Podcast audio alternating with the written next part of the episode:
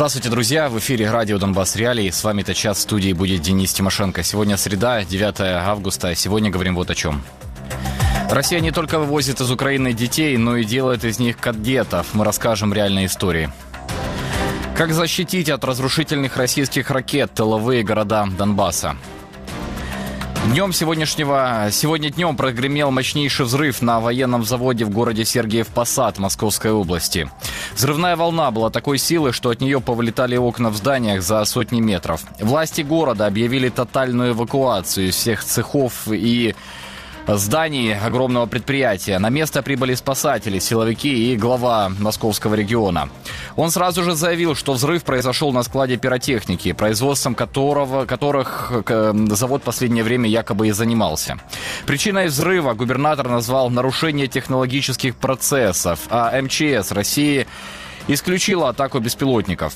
К обеду российские власти сообщили о 52 пострадавших. Разбор завалов сейчас продолжается. Загорский оптико-механический завод входит в холдинг «Швабы» российской госкорпорации «Ростех» и, судя по открытым данным, разрабатывает и производит оптические и оптико-электронные приборы для силовых структур промышленности и здравоохранения. То есть оптические авиационные прицелы, теплопеленгаторы, головки самонаведения, станции лазерного обнаружения, наблюдательные приборы, приборы ночного видения, бинокли и так далее. И хотя власти российские отрицают, что завод работает сейчас по назначению, Русская служба BBC нашла информацию, что в 2018 году завод представил российскому Минобороны, цитата, новейшую систему обнаружения лазерного излучения, конец цитаты, которая предназначалась для российских военных кораблей. В студии поговорим сегодня о том, что произошло на военном заводе в Подмосковье, сможет ли он теперь выпускать свою продукцию. Есть ли чем в России заменить прицелы и головки самонаведения, которые могли производиться в Сергиевом Посаде? И как на мощнейшую атаку отреагируют сами россияне? С нами будут глава Покровской городской военной администрации Сергей Добряк, военный эксперт, офицер резерва Вооруженных сил Украины Андрей Крамаров и руководитель азиатской секции New Geopolitics Research Network Юрий Пойта. Друзья, не забывайте, вы можете участвовать в нашем эфире. Звоните по номеру 0800 300 403 и пишите в Viber. Номер Вайбера плюс 38 095 151 9505. Не забудьте поставить лайк этому видео и подписаться на наш канал в YouTube и поставить колокольчик. Так вы не пропустите наши новые выпуски, выпуски наших коллег. Для начала смотрим, что случилось на фронте. Бахмут. В эти сутки силы обороны Украины отбили штурмы в районе Клещиевки и Зайцево. Марково, Клещиевка, Пивничный, Нью-Йорк и даже тыловой Краматорск подверглись авиаударам. К западу от Донецка россияне пытались в эти сутки наступать на Новокалиново, Северное, Авдеевку, Новомихайловку и западную часть Марьинки. По Первомайскому и Красногоровке были авиаудары. Лиман Кременная Купинск. По сообщению Генштаба, здесь армия Украины отбила атаки возле Синьковки. Там же, а также под Котлеривкой, Белогоровкой и Новоселовским Россия нанесла авиаудары. Мы уже говорили, что по данным Deep State агрессору удалось захватить Новоселовское. Угледар. Здесь снова силы РФ пытались восстановить утраченное положение под Старомайорским. Там же и возле Времевки и Благодатного нанесены удары российской авиацией. С нами Сергей Добряк, начальник городской военной администрации города Покровска. Сергей, добрый вечер. Добрый. Ну, понятно, о чем с вами хочется поговорить, обсудить. Это позавчерашний удар по городу из ракеты, предположительный «Искандер». Расскажите, а завершилась ли сейчас спасательная операция на месте? Какие окончательные данные по пострадавшим, если эти данные окончательны? Звичайно, це в черговий раз місто отримало ракетний удар. Не так давно, місяць тому, був ракетний удар з Сестріста по центру міста, там, де приватний сектор. Було пошкоджено і зруйновано майже 160 будинків. В понеділок, так, о 19.15 був перший обстріл. Прилетіла перша ракета ПТРК Скандер. Через 40 хвилин в процесі порятункової операції прилетіла друга ракета. І ми, на жаль, маємо зараз 9 загиблих і 88 поранених. З них важко поранених у нас 9. Вони знаходяться, санавіація відвезли в місті Дніпро. 25 середньої важкості, а решта амбулаторні. Это окончательные цифры? Так, це, це вже окончательная цифра, да. А, уже ну, подтвердили а, специалисты, которые работали на месте, что это была именно ракета «Искандер». Это тоже окончательная да. информация? Да, это окончательная информация. А, Сергей, мы постоянно задаем вопрос такой, может, у вас есть соображения по этому поводу, зачем Россия тратит такие дорогие и дефицитные ракеты «Искандер» на вот такие вот атаки? Ну, я честно, по городу все вот атаки были, февральская атака, а там, где по Солнечному 4 точно так же были погибшие, и, и раненые, и пятиэтажка полностью практически сложилась. Это выключена цивильная инфраструктура, белый день, люди гуляли по улице, сидели в кафе. Не, это, это обычно террор называется. Непонятно. Как вы думаете, что нужно, чтобы защитить Покровск и аналогичные города от таких атак, от российских ракет? Если мы вот говорим о Киеве или Одессе, тут понятно, да, это комплексы ПВО большого действия, в частности, которые смогут вот уничтожать эти ракеты. А военные как-то вот с вами коммуницируют, э, говорят, что может помочь, какое оружие? Проблема Донеччини в тому, що ну, у нас обычно обстріли йдуть со сторони Донецької, оккупированной Донецкой области. Это либо Ясиновато, либо Донецк, либо там ближайшие населенные пункты. Грубо говоря, то есть, если брать Покровск, это 60 километров по прямой. С учетом, как летит Искандер, то есть э, это баллистическая траектория, которая, которую сложно сбить, кроме системы Патриот. И подлетное время 40 секунд. Естественно, не срабатывает ни, э, ну, в смысле, ни оповещение. То есть мы сначала слышим а, взрыв, а потом через несколько минут уже оповещение идет. Поэтому вот такого плана ракеты и наличие близкости до линии фронта – это только системы Патриот. Ну, либо отодвигать, да, фронт. Либо, да, либо отодвигать линию фронта, совершенно верно. Сергей, но тем не менее, вы вот говорите, да, что близко оккупирована территория, но по сравнению с многими другими городами ваш город относительно тыловой считается. Вот в Донецкой области тоже, конечно, бывают обстрелы, но все-таки можно считать его относительно безопасным. Ну, хотя, да, я уже не знаю, как можно его считать безопасным после вот этого ракетного удара. А, расскажите, как в целом выглядит жизнь Покровска? Какие есть услуги, чего нет, как сильно ощущается война в городе? Вот чтобы понимали люди, да, в остальной Украине и в мире, что сейчас в Покровске, как жизнь выглядит. Ну, незважаючи, що ми на, ну, на Донеччині, як всі там вважають, що тут нічого немає. А, ну, В місті Покровськ всі сервіси, в принципі, всі є. Вода, світло, теплопостачання, газопостачання, магазини, кафе, ринки, лікарні, управління соцзахисту, соцзахист, пенсійний фонд, банки суд, поліція, ну тобто всі центральні органи виконавчої влади і взагалі всі сервіси, які не може надавати держава, тут надаються. Ну и последний вопрос. Можете рассказать немного, как градоначальник, да, о настроениях среди людей? Сильна ли здесь российская пропаганда? Мы знаем, что вот Россия ориентирует свой информационный продукт на э, города и жителей городов, на которые она претендует. Мы вот еще помним времена, когда в Покровске мы бывали, да, и видели российские телеканалы вот в сети. Вы э, как охарактеризуете настроение людей? Как много людей, ну, возможно, ждет Россию? Народився на Донеччині і живу на Донеччині. Я точно знаю, что отличается 2014 год от сегодняшнего. Корни отличает. Поэтому на сегодняшний день э, мало кто поехал в Россию от войны. Львиная доля поехала либо на западные страны, либо в глубину страны Украины.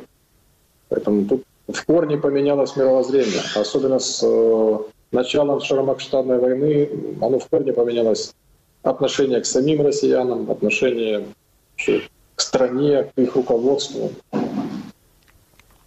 А сейчас покровчане вот с началом э, широкомасштабной агрессии покинули город или ну, продолжают жить? К сожалению, нет. К сожалению, тенденция, наоборот, э, приезжают. А вы бы вы призываете, да, наоборот... Э, мы все равно призываем эвакуировать людей, потому что у нас мы эвакуационный центр, от нас входит эвакуационный поезд раз в 4 дня. Мы не прекращаем закликати, але у нас є зворотній, скажімо так, напрямок. Тобто люди більше приїжджають, ніж відбувають. Угу. Незважаючи на ракетні обстріли.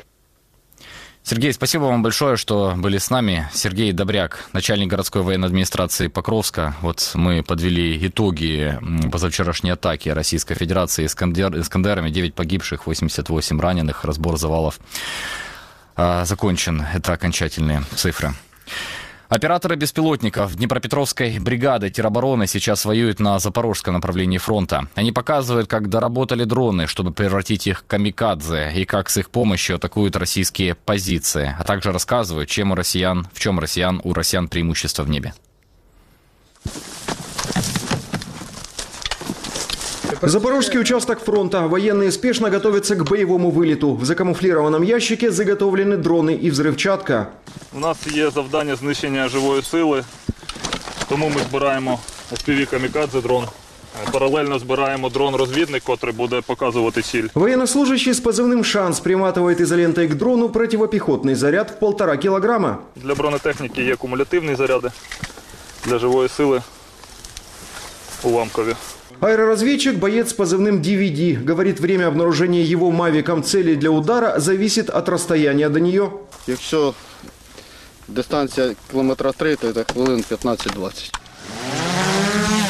Шанс рассказывает, мастерством охоты ударным дроном овладевает около полугода и мечтает о крупном звере. Важку техніку якусь. Танк або е, САУ якусь. Щось, що дуже сильно дошкуляє нашим хлопцям. Правда, сетуют бойцы, российские военные активно им противодействуют в войне дронов, используют рэп и наращивают присутствие в небе своих баражирующих боеприпасов, которые производят сами. Вони більш активно починають ви- використовувати дрони камікадзе. А, але ну я би сказав, що тут, мабуть, у нас ще є перевага, але вона соко- скорочується. А от що з тої- з точки зору баражуючих боєприпасів, типу ланцет, то а, тут, на жаль, у них перевага а, дуже серйозна. В объективе камеры дрона укрепление российских военных, которые окопались неподалеку. Посадка, испещренная глубокими окопами, возле которой десятки воронок от снарядов. Дивись, висота. Все, смотри, я понял. Давай координати знімаємо. К вражеским укреплениям отправляется украинский дрон «Камикадзе» и залетает прямо в блиндаж. Все, супер. После выполнения задания операторы беспилотников говорят, работы у них на этом участке фронта сейчас много. Бувало таке, що е, літали до 40 разів з- за один день. Це один виїзд зранку і до самого вечора ми працюємо. Россия не только вывозит из Украины детей, но и делает из них кадетов. То есть будущих военных, которые по задумке оккупантов должны воевать со своим народом. Давайте посмотрим, как это происходит. По словам родственницы одного из подростков из Донецкой области, группу будущих кадетов вывозили в сопровождении ДПС, а школьники, которые теперь учатся в Москве, добирались туда спецбортом. В кадетских корпусах в том числе преподают основы российского права, китайский, учат разбирать автоматы на факультативе «Будь готов защищать Родину» и маршировать на плацу.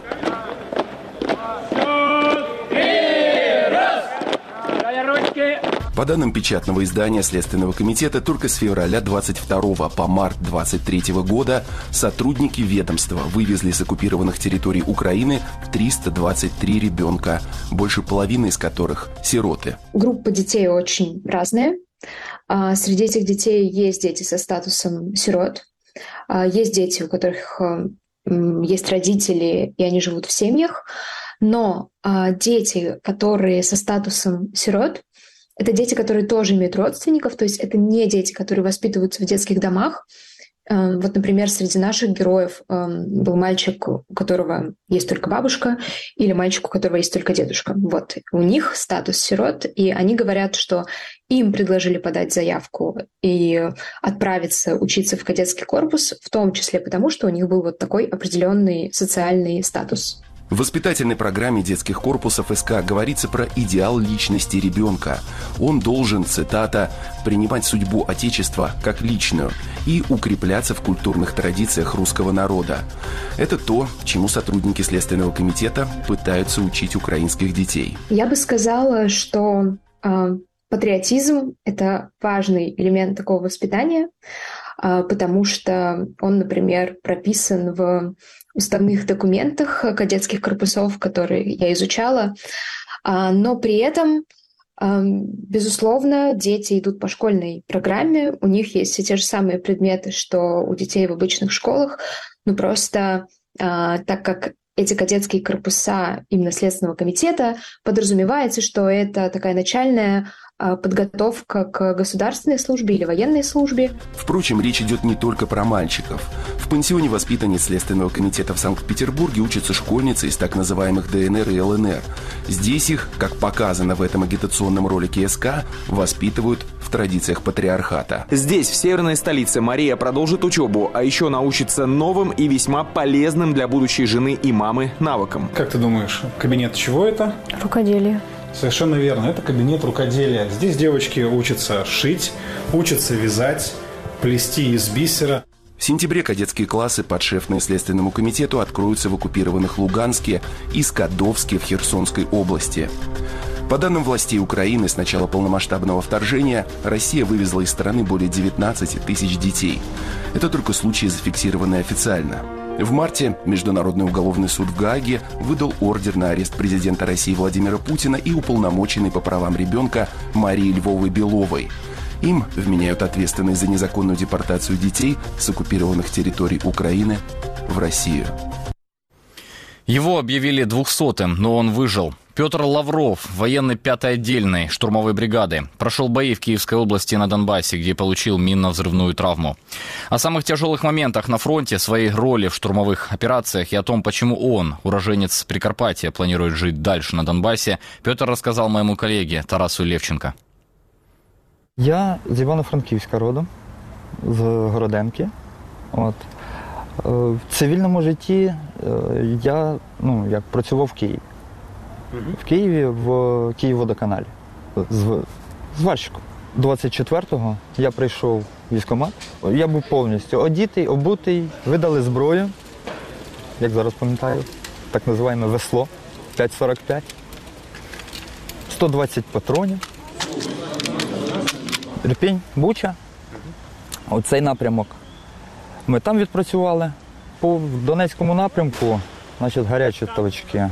Ну, считайте, в принципі, вся лінія фронту, ми, ми по всій лінії фронту були. Наша п'ята це штурмова бригада. Ми зайшли на позицію, допустимо, 0, так? У нас команда про, ну, просунутись там на 50 метрів. Продвинулись там на 50 метрів, закріпились, ззаді підтягнулись. Ну і крок за кроком, метр за метром. Рідну землю додому. Іде команда утримати позиції. Любою ціною.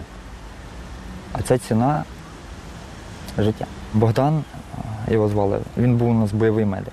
Мені потрібно було за боєприпасами, а він залишився на позиції. Він якраз заступав в наряд. Снайпер. Снайпер зняв, я приїжджаю туди, підходжу, він, ну, скажімо так, лежить, лежить на землі. Як завжди, з улипкою. Але, на жаль, вже 200. Ну що? На руки. Це саме боляче, коли ти виносиш друга, побратима, брата. І розумієш, що що вже все. Це останній раз, коли ти його бачив. 21 рік. Ну, скажімо так, ще дитина. Ми якраз виходили з позиції і почався обстріл. Дуже такий ну, масштабний. У мене, виходить, мінно-вибухова. От, виходить, от сюди залетів осколок, тут вхід, ззаді вихід. Перебита кістка. Ну, зараз буде ну, якби, операція на те, щоб додати оцей кусок, щоб я міг стати на ногу. Коли мене вивозили, мене просто вирубило виробило. Дійсно, я нічого не пам'ятаю. Е, це вже мої побратими мені казав, каже, до тебе, каже, а ти ну, просто ніякий. Каже, все, 200. Ну і перегружали, якраз з машини в машину перетягували. Прийшов до себе. Прокинувся я з думкою, мене Надя приб'є. Чесно скажу. Це було перше, що мені прийшло в голову. Вона мене приб'є тому що вона завжди е, чи писала, чи телефонувала, коли є ну, можливість. Це саме перше, ти в бронежилеті, ти в касті, а потім приліт.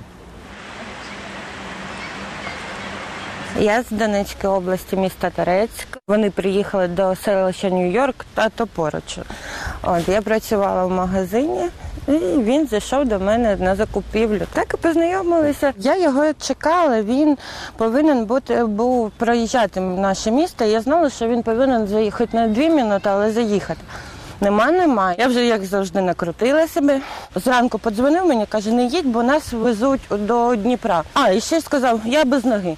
І відключився. Всю дорогу теж писав, що якщо ти не прийдеш, я зрозумію, кому інвалід нужен. Наступного дня я вже була в Дніпрі, вже йому вже наругалась на нього за такі слова.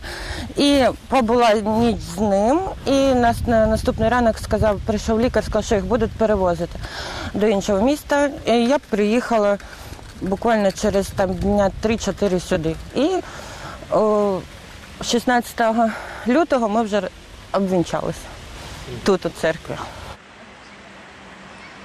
На реабілітації я вже сьомий місяць. Якщо буде операція, то десь півроку ще, щоб стати на ноги. Стаю на ноги і їду назад. Їду до побратимів. А Надія як відреагує? О, вона не хоче, звісно, щоб, щоб я їхав. Це ж звісно. Але ну, дай Бог, щоб, щоб тільки стати, ну, якби, щоб я міг стати в стрій. Ми плануємо по закінченню війни е, вернутися в Донецьк. Так. От.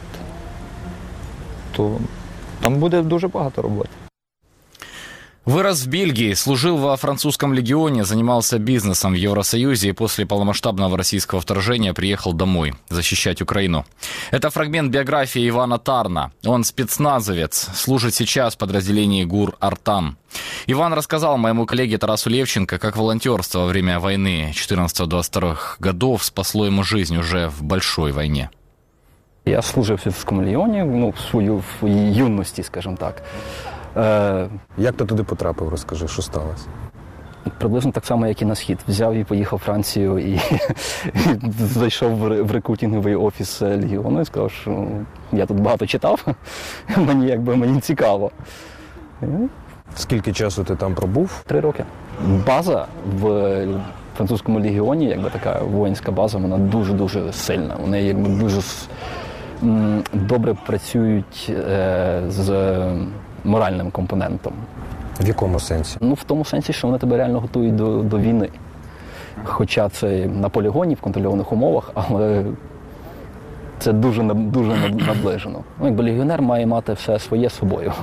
Це експедиційна, як, е, якби задумувалася як експедиційна армія, і вона має бути надійна, легка і на протязі 24 годин може бути послана в будь-яку крапку цього світу. Ну, коли це вже, вже почалося пов- повномасштабно, в мене навіть якби і питання не стояло, що робити і як робити. Бо я не розумію, як би можна було поступити інакше. Ну, ну, якби це відбулося в Бельгії, я б, напевно, що також там зараз воював. Тому якось ну, це, це, це, це більше, ніж Україна. Це, це, це взагалі боротьба добра і зла. У мене було пару контактів вже якби, з військовими, які, які воювали. Перший я попав в Харків, там пробув тиждень, якби тільки-тільки злагодився якось з, з, з підрозділом. Але в них відбулася е, ротація, розформування, але слава Богу, за цей недовгий період волонтерства було багато контактів вже. І Ти служив в спецпідрозділі гурмов так. Артану. Так. В ССО, аби потрапити, наприклад, треба пройти Q-тест, інші тести. В гурмо, аби потрапити, або в службу зовнішньої розвідки, там теж величезна когорта є тестів. Звичайно, тест, тести були, поліграфи були, е, не, не без цього. Але ну, в ці перші дні, в перші дні якби хороша рекомендація вже дуже багато чого, чого вирішувала. А яка в тебе спеціальність військова? І чи вона взагалі є? Високоточна стрільба. Ти снайпер. Так. Коли ти стріляєш на такій відстані, е, вже далекі, тут підтвердити, чи ти ну, попав, поранив, ліквідував, це дуже важко. Дуже мають бути ідеальні просто умови, і в тебе має бути перший номер, який це все чітко чітко побачить. Маскування, ну воно ситуативне. В Бахмуті не треба було сильно маскуватися, бо працювали з будинків. Е, а по нам працювали танчики. Дуже запам'ятався Бахмут. Просто своєю щільністю вогню, просто щільністю бойових дій. Ну ніде я так стільки ворога перед собою не бачив, як, як в Бахмуті. Я розповім історію, а ти мені скажеш, чи це чи це зворушливо, чи, чи жахливо. Оцінка буде за, за тобою. Це була міна ліпісток, так називаємий, просто вибух під ногами. На момент навіть я б не сказав, що відчувся якийсь дуже сильний біль. Мене навіть якби здивувало, наскільки ну, то, що я бачу, і то, що я відчуваю, якби не не не співпадає. В той день ми були групою швидкого реагування. Це е, якби у нас було дуже багато вже виходів, 5-6, якби за, за, за незначний час. І де я сам отримав поранення, це була евакуація. Е, ми в складі чотирьох чоловік, е, і в тому числі медик, вийшли е, забрати нашого хлопця, який був під снайперським під снайперським вогнем. Хлопця стабілізували, поставили на на ноші і виносили. Тобто, коли я його ніс, я на, наступив на на міну. Травматична ампутація, це зразу було зрозуміло. Ми, ну, Мені наклали турнікет, передали це операції, вирішили рухатися далі. І мій побратим взяв мене на плечі. Оскільки нас було мало, і нас вже якби було двох, двоє ранених. Е, він він вирішив, що ну, якби, е, хлопець, який був е, ранений снайпером, він важкіший, тобто його залишили на ношах, а мене він просто ніс на на спині. Постійно зі мною говорив, що все буде добре, якби, тобі зроблять зроблять тобі протест, тебе полічать, все, все, все буде добре. І так він мене проніс буквально метрів 200 і також наступив. І ми вже ми вже разом повалилися. Я йому накладав турнікет, я я передавав про його поранення. Напевно, було важче, коли він підірвався, чим коли я підірвався. Ну, Це якось дивно звучить, але в той момент це було так. Це було вночі. Ми, звичайно, були з, з приборами нічного бачення, але ліпісток ти не побачиш в частному секторі Бахмута, який зараз ну це просто свалка. Ну нам треба бути готовим вже до війни постійно. Тобто ми будемо жити, як живе Ізраїль. Тобто нікуди це ну, нема якоїсь такої магічної кнопки, що цей сусід зник. А поки він існує, якщо ми будемо слабкі, а він сильний, то рано чи пізно, як показує історія, на нас нападуть. Е, Тому ми мусимо бути сильними. Итак, сегодня днем прогремел мощнейший взрыв на военном заводе в городе Сергеев Посад Московской области. Взрывная волна была такой силы, что от нее повлетали окна в зданиях за сотни метров. Давайте посмотрим видео.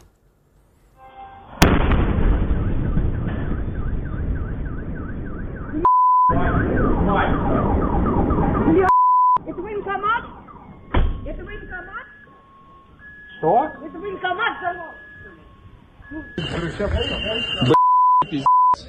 Это просто пиздец. Уебал на весь завод, блядь.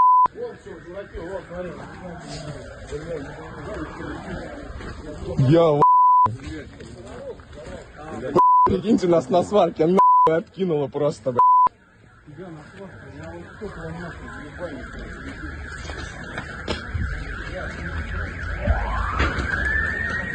Это просто пиздец.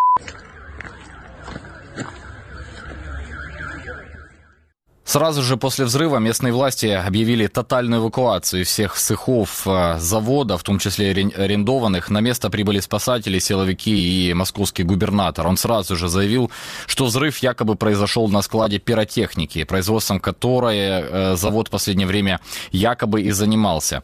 Причиной взрыва он назвал нарушение технологических процессов, а в МЧС Российской Федерации исключили атаку беспилотников. К обеду российские власти сообщили о 52 пострадавших пострадавших. Разбор завалов на месте сейчас продолжается. С нами руководитель программ по безопасности Центра глобалистики и стратегия 21 Павел Лакичук. Павел, добрый вечер. Добрый вечер, слава Украине. Героям слава. Павел, я попрошу сейчас редакторов э, показать вот этот гриб на месте взрыва в э, Сергиевом Посаде, на территории вот этого завода. Я вас еще о ну, спецификации этого завода спрошу, да, там рассказывают, что якобы пиротехникой он занимался, но там уже на видео попадают и снаряды, которые там находились на территории этого завода. Да и вообще, если бы это была пиротехника, наверное, бы она детонировала какое-то время, видели фейерверк дневной. А тут э, просто один очень мощный взрыв с э, большим, э, ну вот таким грибом, да, фактически. Я не знаю, даже на, э, в Украине после российских ракетных ударов не часто вот можно увидеть взрыв и взрывную волну такой силы. Что там случилось, как вы думаете, Павел? Ну, во-первых, дай бог, чтобы в Украине таких грибов не было, по крайней мере, больше. А в Сергиевом посаде, чтобы они были чаще. Э, на самом деле там находится оптико-механический завод.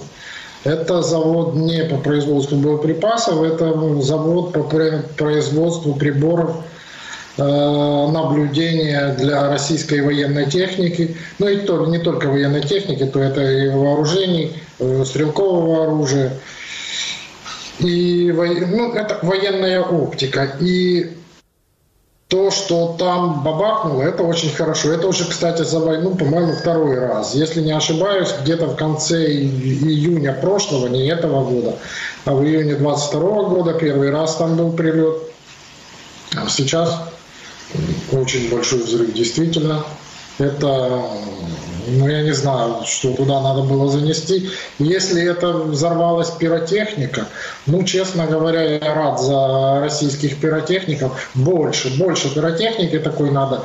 И в оптико-механические заводы, и заводы по производству ракет, и на заводы по производству горючего для ракет, которые летят в Украину.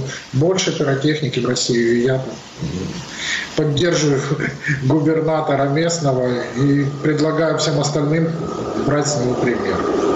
Ну, я так понимаю, что вряд ли это какая-то ракета, да, нет таких ракет такой дальности э, на вооружении вооруженных сил Украины. Ну и атаку дрона исключили вот московские власти, власти московского региона.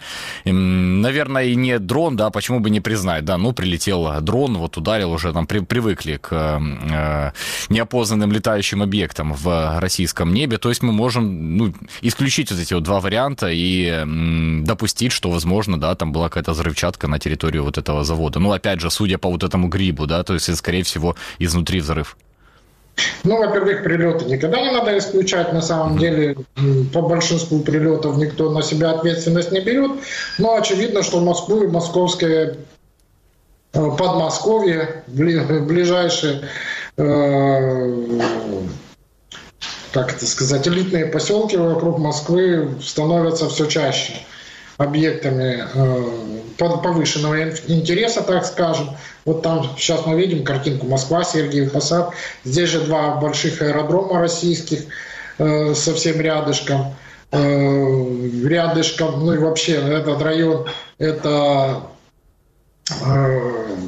такой классический, старый, известный район расселения работников и инженеров среднего машиностроения, а средним машиностроением э, в Российской Федерации, э, в Советском Союзе называли специалистов как раз по ракетному оружию. Так что, ну, прилетело в оптико-механический завод, это хорошо. Если оно бы прилетело э, в какое-то другое предприятие оборонной промышленности, фактически там очень много институтов и предприятий оборонной промышленности военной промышленности России. И очевидно, по, э, по, по предприятиям ВПК э, в России будет прилетать все больше и все чаще. И, скорее всего, что глубина ударов будет э, увеличиваться. И не суть важно, это ракета, дрон, это работа диверсионно-разведывательной группы. Ну или еще раз, вполне возможно, что какие-то российские пиротехники решили, блин, сделать маленький подарок.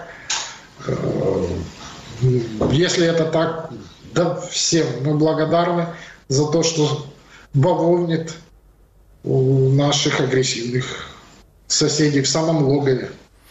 Павел, ну, а, а вы сказали, да, о том, что это такой пояс э, среднего машиностроения, да, как в такой эфемизм в Советском Союзе, военная промышленность. А вот как вы психологический эффект оцените? Ну, вот работают там обычные люди, клепают какую-то оптику, да, или там другие вещи, тут их завод фактически разносит. Вот э, там очень много пострадавших, да, и люди еще под завалами. Какой, ну, вот, э, что видят сейчас все работники так называемого среднего машиностроения? Настроение в Российской Федерации? Какой там имеет психологический эффект, как вы думаете, такие атаки? Знаете, я как-то в социальных сетях увидел картинку одного из э, центров военных российского флота, который в Москве располагается, и там э, основная его цель – это разработка маршрутов э, полетов крылатых ракет. Естественно, эти алгоритмы закладываются в те крылатые ракеты, которые летят по территории Украины. Там 90% девоч, девочки симпатичные э, в морской форме. И я думаю, что им кажется, а нас-то за что? Если туда прилетит, э, то ни за что. Мы же мирные люди, мы ничего плохого не делали.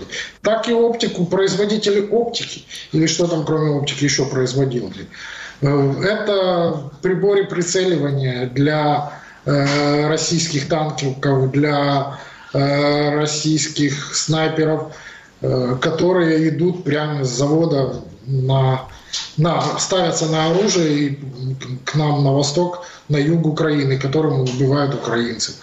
Э, они этого не знают. Они это знают. И почему они знают, почему завод работает в три смены, исключительно с целью того, чтобы повысить благосостояние россиян. Нет. Ну, как прилетает, пусть знают. Это уникальный завод или есть э, чем в России заменить вот эту вот э, оптику, которую он всю производил для всего. Там и головки э, самонаведения даже он разрабатывал, да, то есть достаточно такие сложные механизмы. Ну, где-то они что-то разбросают. Ну, во-первых, степень поражения завода и по цехам неизвестна. Это будет известно позднее. Я думаю, украинская разведка разберется тоже с этим вопросом. Вот. Ну, а так в целом Часть э, продукции они смогут заменить, например, на белорусскую. Где-то она лучше, где-то хуже, но придется покупать батьки, идти на поклон к нему. Ну, я думаю, он быстро согласится. Э, часть не смогут, часть придется э, завозить из Китая не очень легально. Ну, это в России тоже как методика отработанная. Дело в том, что каждый вот такой сбой, он приводит к нарушению логистических цепочек на какой-то промежуток времени. На какой-то э, ну пусть будет это вот здесь не 6 часов, неделя, месяц, э, полтора, пока наладится производство вновь, э, это создаст дефицит тех или иных средств поражения вот на, на какой-то на этот самый промежуток времени. И это на этот, в этот самый кусок временное окно, меньше погибнет наших бойцов, э, мы сможем э, сделать больше для освобождения нашей земли. Так что каждая бавовна э, в России, каждая ракета в цель. Ну, о каком-то дефиците, естественно, говорить не буду, там же только пиротехника взорвалась, россияне, да, но может даже и это и лучше, да, когда вот э, правду скрывают. Давайте немножко о фронте с вами поговорим. Вот интересно ваше мнение э, о том, что там сейчас происходит. Э, замкомандующий оперативно-стратегической группировки войск Таврия по стратегическим коммуникациям Сергей Кузьмин заявил следующее. Украинские войска продолжают наступательные действия в районе населенного пункта Работина. На это направление есть продвижение сотнями метров километров. Также продолжаются наступательные действия на Бердянском направлении. Мы уже зашли на первую линию оккупантов, и первая линия очень сложная, но наши военные продавливают. Мы движемся вперед, это движение замедлено минными заграждениями и недостатком у нас авиации. Павел, а что это за первая линия, и как там выглядят сейчас вот эти вот очень сложные бои, как вы считаете? Первая линия. Ну, э, разные комментаторы по-разному называют. Э, в общем-то, линия, вот эта оборона, которая построена на, э, на юге, линия Суровикина, она состоит как минимум из трех линий обороны. Вот как говорит замкомандующего по современной классификации, первая линия была так называемая линия обеспечения. то есть это непосредственно линия фронта, которая либо вперед, либо назад продвигается. Вот ее на трех участках мы уже продавили. Я не скажу прорвали, продавили, пробили противника. Сейчас мы выходим на первую линию обороны или основную линию обороны по по старой классификации, она, например, называется вторая линия обороны, ну, это не суть важно. Это второй эшелон. Там э, наиболее мощное инженерное укрепление, но при этом э, ни одни укрепления сами по себе не являются щитом. Они как бы защищают людей, которые в них обороняются. Так вот, э, мощность данной линии обороны в значительной мере определяется тем личным составом, который ее э, противника, живой силой противника, которая ее защищает. На текущий момент э, э, россияне много резервов тактических и оперативных вынуждены были бросать наперед с целью сдержать наше наступление при прорыве линии прикрытия. И на, на второй, на третьей линии обороны у них э, сил э, недостаточно. Сейчас они э, лихорадочно осуществляют перегруппировку войск. Часть пытаются бросать с Херсонского направления на Запорожское. На, на Херсонском направлении наши, в свою очередь, там провоцируют очаги напряженности, чтобы эти войска подразделения силы противник не перебросил на основные направления прорыва. В общем, очень тяжелое такое метушня, это не то слово, наверное. Кутерьма со всех сторон происходит э, много движений, и с виду это мало, мало приносит результат, хотелось бы больше.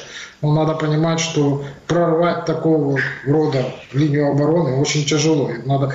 Но при этом каждый день наступления враг не только подтягивает резервы, с резервами у него не все так хорошо, а пытается, тем временем он усиливает и следующую линию обороны. Поэтому чем дольше будем продвигаться, тем дольше, чем больше будем встречать препятствий на своем пути. Единственное, что э,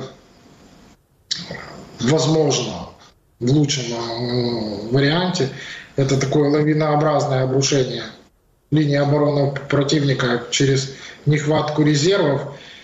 Ну и такой вариант вполне возможен, потому что, во-первых, наши войска наносят удары по его логистике в Крыму, Э, по недаром э, бавовнит на мостах. Э, а тем временем россияне устроили наступление на Купянском направлении. Да, они хотят там отвлечь наши резервы, но на самом деле их резервы там сгорают которые могли бы быть задействованы на юге. Там какой-то так... такой второй Бахмут. Вот э, Генштаб Вооруженных сил Украины э, сообщает, что у россиян существенно увеличилось количество погибших и раненых на Сватово-Кременском э, направлении. Только за первую неделю августа около 500 раненых оккупантов были отправлены в российский город Белгород. Да? То есть такое перемалывание там сейчас идет. Ну, реально так.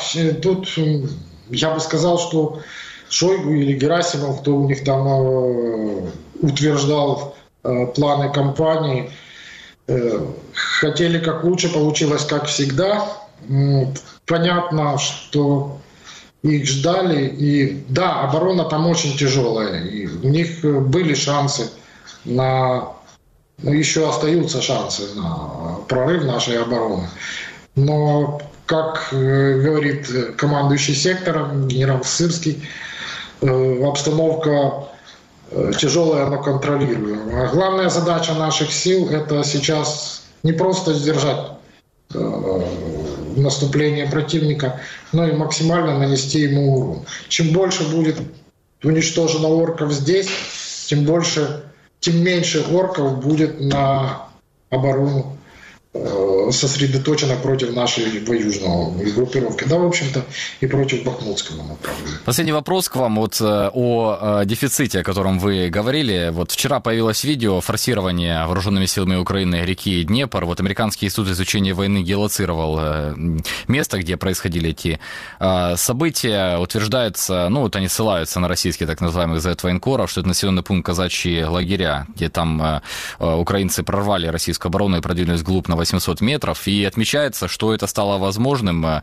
из-за того, что российское командование передислоцировало подготовленное подразделение десантников из района казачьих лагерей в Запорожскую область и заменило их мобилизованными. Ну, во-первых, мы можем сделать вывод, да, что не все так хорошо в Запорожской области, раз пришлось перебрасывать этих вот десантников, которые держали вот эту вот линию фронта вдоль э, украинской крупнейшей э, реки. Э, как вы думаете, какой смысл ну, вот таких э, операций прорыва в, э, попыток создания плацдармов на а, левом берегу Днепра. Это ну, для того, чтобы пытаться оттягивать резерв, или там реально тоже можно наступать дальше будет? Ну, спикер командования Таврия просил не акцентировать э, буквально несколько часов назад выступал и говорил о том, что э, командование ВСУ не опровергает, но и не подтверждает mm-hmm. эту информацию. Но очевидно, что э, Тришкин кафтан российской обороны, он где-то будет рваться. Если э, он напряжен на э, запорожском направлении, то рваться будет на Херсонском. Если придется им кидать сюда дополнительные резервы на Херсонское направление, будет рваться на Запорожском. Ну, таким образом, э, ситуация складывается совсем не на користь э, нашего врага. Ну, еще раз, от этого легче намного не становится. Бои идут везде тяжелые. Где-то орки берут артиллерией, где-то минами, где-то э, инженерными заграждениями, где-то чисто мобическим мясом. И, ну, я надеюсь, через пару дней мы сможем сказать э, про количество плацдармов на левом берегу Днепра. Они есть. Ждем. Спасибо вам большое, Павел. Павел Акичук, руководитель программ по безопасности Центра глобалистики и стратегии 21, был вместе с нами. Присоединяется к нам Юрий Пойтер, руководитель азиатской секции New Geopolitics Research Network. Юрий, здравствуйте. Добрый вечер. Юрий, у нас с вами есть 10 минуток. Очень интересно послушать э, ваше мнение ну, вот, о участии Китая в мирном саммите в Джиде. Вообще, изменилась ли как-то его позиция, как э, допускают западные дипломаты, западные СМИ? Ну, я сначала задам вам такой, может быть, народный вопрос. Да, вот мы э, спрашиваем, э, задаем вопрос. Сегодня взрыв там на заводе в Подмосковье, он оптику, там головки самонаведения проводил. И вопрос такой, ну, если это уникальная вот техника, да, такая военная э, составляющая, в России их больше нет. Где он их будет брать? И вот сразу в комментариях люди пишут у Китая. Подобное, ну, возможно развитие таких э, событий таким образом, как вы считаете? Э, ну, я не являюсь специалистом по оборонно-промышленному комплексу Российской Федерации, и я не знаю, честно говоря, если уничтожен этот завод, есть ли э, на данный момент возможности для, для замещения другими оборонными предприятиями вот этой продукции. Но, конечно же, что касается возможных поставок из Китая, они могут быть вероятны. Почему? Потому что данный завод производил в том числе оптические средства э, и различные компоненты для вооружения военной техники. И Китайская Народная Республика, если мы посмотрим, например, по э, опубликованным документам, в том числе с доказательствами, в том числе э, доклад так называемой группы Ермака Макфола, об обходе России санкций через третьи страны. И мы видим, что Китай является основной страной, которая используется Россией для обхода санкций. Около 75 э, до 80% электронных компонентов, которые используются в российских э, ракетных системах, в том числе в, ракет, э, в, в ракетах и в системах противовоздушной обороны, хотя они сделаны большинство из американских комплектующих, но попадают в Российскую Федерацию они, обходя санкции через Гонконг через Китай. Конечно же, китайское правительство не может об этом не знать. Э, поэтому я думаю, что электронные компоненты — это как раз один из самых таких важных, важных элементов, которым, Российс... Э, которым Китай как раз помогает Российской Федерации, хотя Россия может э, изготавливать эти э, вооружения на своей территории, но данные компоненты являются критическими. Юрий, вы говорите сейчас о Китае как о канале для поставок э, ну, западных комплектующих, да, то есть такой серый импорт. А мы можем о чем-то говорить, что Китай поставляет что-то свое в Российскую Федерацию? Тоже может быть по серым каналам, но производство китайского? Ну, э, вооружение военной техники, скажем так, уже э, готовых образцов. Пока что на поле боя мы не наблюдаем. Те, э, того, э, тех средств, которые, соответственно, производятся военно-промышленным комплексом Китайской Народной Республики. Я имею, не имею в виду беспилотные летательные аппараты коммерческие, производства компании DJI. Они используются как российской, так и украинской стороны. Мавики. Но если мы посмотрим на компоненты, то около 30% электронных компонентов, в том числе микропроцессоров, микроэлектроники, чипов, которые предназначены для обработки, быстрой обработки информации вооружения военной техники, для навигации, в том числе для систем противовоздушной обороны, в том числе навигационного оборудования для вертолетов и самолетов с Китая поступает. Поэтому 30% э, китайского производства приблизительно, очень грубо, если мы говорим в общем, и 30% это каждая третья система вооружения. Для Украины это, конечно же, довольно серьезно. Что-то с этим можно сделать? Ведутся ли какие-то переговоры? Вот встречался Блинкен, да, со своим э, китайским коллегой, летал в Пекин, э, ожидается ответная встреча. Там о чем-то договариваются. В США это прекрасно видят же, наверное, да, что поддерживают штаны Пекин э, российской армии. С этим можно сделать, но подход должен быть комплексный. То есть невозможно закрыть одни каналы, оставляя открытыми другими каналами.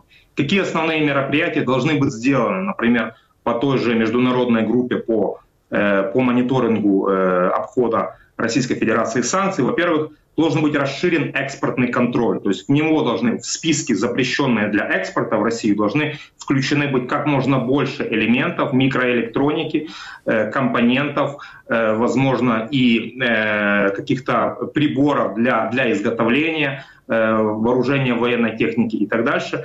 Э, технологичных каких-то средств как можно больше в эти, в эти списки. Потом эти списки, они должны быть согласованы между разными странами, потому что в США свой список, например, из 500 наименований, в Европе список, либо в какой-то европейской стране список из 100 наименований.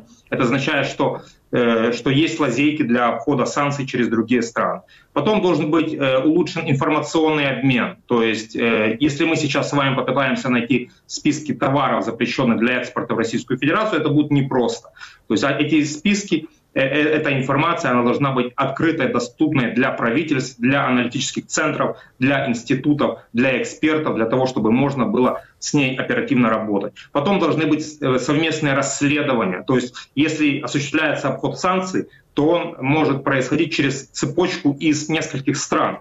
Для того, чтобы отследить и провести расследование, необходимо создавать международную группу, например, с участием Казахстана, Китая, Кыргызстана, и США, из которой, э, в которой был э, э, изготовлен данный электронный компонент. То есть должны быть созданы такие механизмы, и пока что они работают неэффективно. Кроме того, должны быть базы данных в открытом доступе, как я говорил. Должна быть очень эффективно налажена коммуникация правительств с, с компаниями, потому что небольшие компании очень часто не знают особенности санкционного режима, и они не владеют информацией, у них нет возможностей для того, чтобы, э, скажем так, обеспечивать свой э, экспортный контроль. Кроме того, кроме того должны быть очень четко сформулированы так называемые сертификаты конечного, как сказать, end, user certificate, да, то есть пользователя, последнего пользователя. То есть это означает, что если мы, если США экспортируют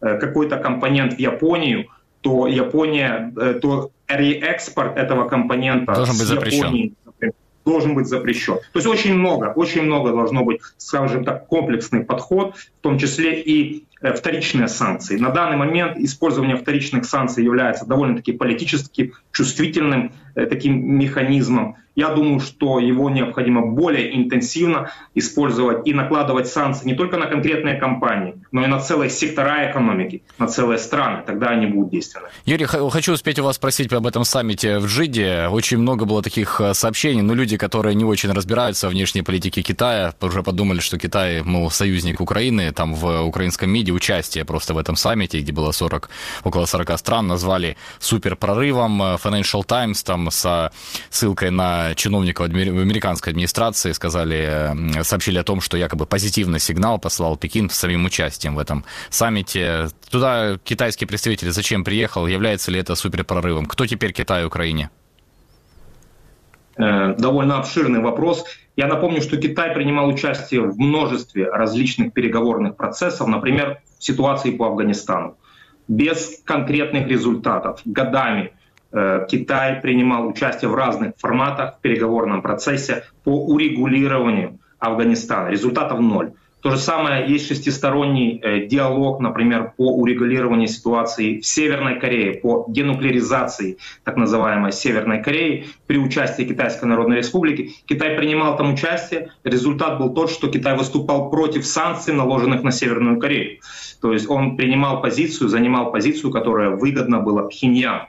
То есть участие Китая не обязательно будет позитивным для Украины. Необходимо смотреть не только на факт участия, но и на цели Китайской Народной Республики, на те нарративы, Э, на те документы, на те действия, политику, которые Китай пытается э, проводить в данном формате. Если мы очень коротко оценим, то, конечно же, э, для Украины это была дипломатическая победа, я думаю, но она довольно-таки, я думаю, ограниченного своего, своих возможностях.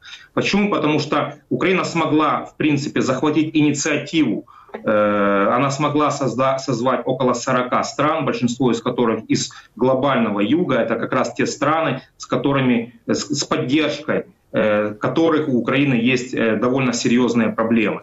И Украина смогла захватить инициативу, смогла организовать этот диалог и укрепить, скажем так, усилить данный диалог, в том числе с помощью авторитета Китая. То есть Киев смог показать другим странам, смотрите, этот формат этот, э, эта площадка, она эффективная, она авторитетная, в том числе потому, что есть Китай.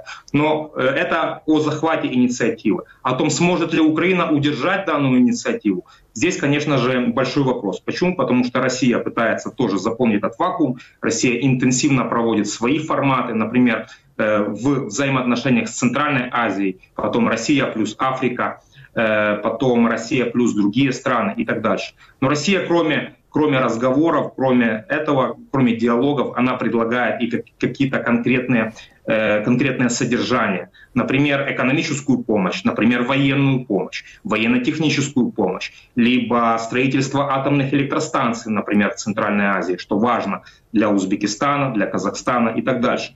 То есть Россия пытается подкрепить. Сможет ли Украина подкрепить на данный момент вот этот вот э, ограниченный успех и развитие его, я не знаю. Будем, э, будем надеяться, что украинская дипломатия имеет аргументы как и, и имеет какие-то дорожные карты, как это развивать. Э, что касается позиции Китая, она не меняется.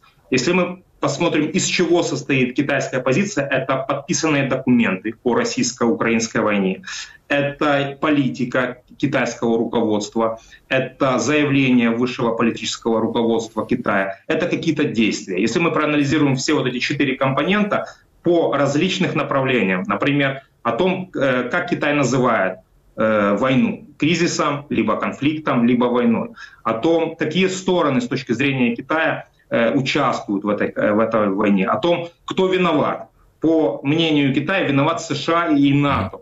И пока что эта позиция не меняется. Поэтому я не думаю, честно говоря, э, что здесь есть изменение позиции. Есть изменение, небольшое изменение подхода. Да, то есть Китай согласился принять участие в этом, в этом переговорном процессе. Но э, господин Ли Хуэй, он был назначен спецпредставителем еще полгода, полгода назад практически. Он приезжал в Киев, в Германию, Польшу, во Францию. Когда он был в Киеве, был ракетный обстрел. Недавно был ракетный обстрел Одессы с нанесением э, повреждений, в том числе китайскому консульству.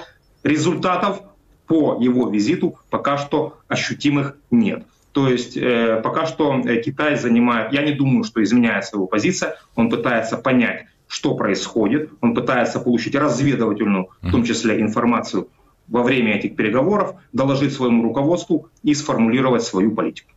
Спасибо большое, Юрий. Действительно такая сложная это и многоступенчатая позиция, но это большая геополитика. Было приятно услышать ваше экспертное мнение. Юрий Пойта, руководитель азиатской секции New Geopolitics Research Network, был в эфире радио Донбасс Реалии. Друзья, спасибо, что провели с нами этот час. Э, для вас в студии работал Денис Тимошенко. Как обычно, больше вы можете найти в интернете на сайте Украинской службы Радио Свобода, Радио Свобода.орг, вкладка Донбасс и во всех популярных социальных сетях. Не забудьте подписаться на наш канал в YouTube, поставить колокольчик, так вы не пропустите наши новые выпуски. Ну и будем признательны, если поставите этому э, видео лайк. Его благодаря этому видит гораздо больше людей. Удачи, до завтра.